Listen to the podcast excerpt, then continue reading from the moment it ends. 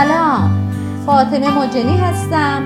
بشنوید ادامه حکایت ملک نومان و فرزندان او شرکان و ظلمکان در شب یکصد و پنجم از هزار یک شب.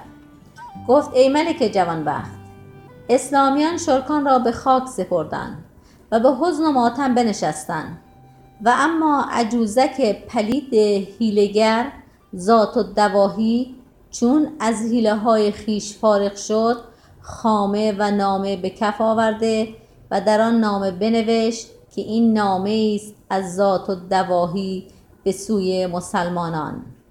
بدانید که من پیش از این به شهر شما آمده.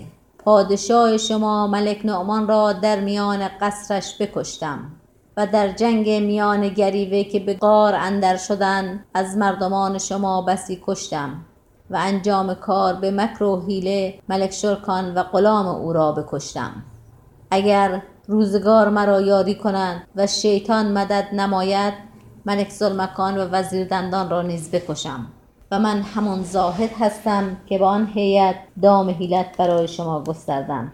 اگر پس از این طالب سلامت هستید از این سرزمین بکوچید و اگر هلاک خویشتن همی خواهید عزم رحیل به اقامت بدل کنید و بدانید که اگر سالها در این سرزمین به سر برید به مقصود نخواهید رسید. پس از آنکه نامه را نوشت سه روز به ماتم ملک افریدون بنشست. روز چهارم دلیری را از میان رومیان بخواست و فرمود که نامه به پیکان تیر بگذارد و به سوی سپاه اسلام بیندازد و خود داخل کنیسه شد و به مرگ افریدون گریان و نالان بود. اما اسلامیان سه روز به حزن و ماتم به سر بردند روز چهارم دیدند که یکی از رومیان تیری را که نامهای در پیکان داشت به سوی سپاه اسلام بینداخت. ظلمکان فرمود که وزیر دندان نامه را بخواند. چون ملک مضمون نامه را بشنید اشک از چشمان بریخت. وزیر دندان گفت ای ملک مرا دل از روز نخست از آن پلیده میرمید. ظلمکان گفت آن پلیدک روسپی چگونه دو کرت بر ما حیلت کرد؟ ولی به خدا سوگند که از اینجا برنخیزم مگر اینکه سرب گداخته به فرج او بریزم و او را در قفس آهنین به زندان کنم و پس از همه اینها او را از گیسوانش به دروازه قسطنطنیه بیاویزم. پس سپاه اسلام رو به دروازه قسطنطنیه گذاشتند. و ملک ایشان را وعده داد که اگر شهر را بگشایند آنچه مال به شهر اندر باشد به لشکر بخش کند الغرض از همه سو سخن گفته می‌شد. ولی اشک چشم ملک در حزن برادر نمی خشکید و روز به روز نزار می شد وزیر دندان به او گفت که دل خوش دار و اندوه بگذار که برادرت را عجل رسیده بود و گریستن تو سودی ندارد. گریه و زاری را ترک کن و دل قوی دار و جنگ را آماده شو.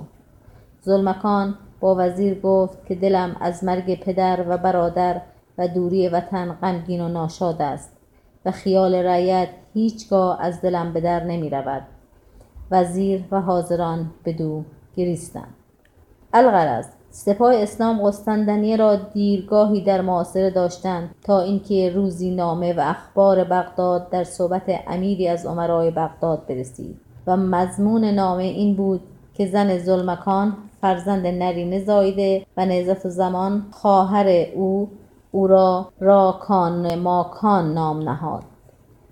و آن فرزند را بسی رتبه و شأن خواهد بود که ستاره شناسان و کاهنان چیزها در طالع او یافتند و در آن نامه نوشته بودند که زن ملک و نعزت الزمان علما و خطیبان را فرموده اند که پس از هر نماز نصرت شما را از خدا بخواهند و باز در آن نامه نوشته بودند که طنطاب رفیق ظلمکان تندرست و خوشحال است و به جز بیخبری از شما اندوهی ندارد. والسلام ملک ذوالمکان چون از مضمون نامه آگاه شد گفت اکنون مرا پشت محکم گشت و بازوی من قوت گرفت که خدا به من فرزند نرینه داده است. چون قصه بدینجا رسید بامداد شد و شهرزاد لب از داستان فرو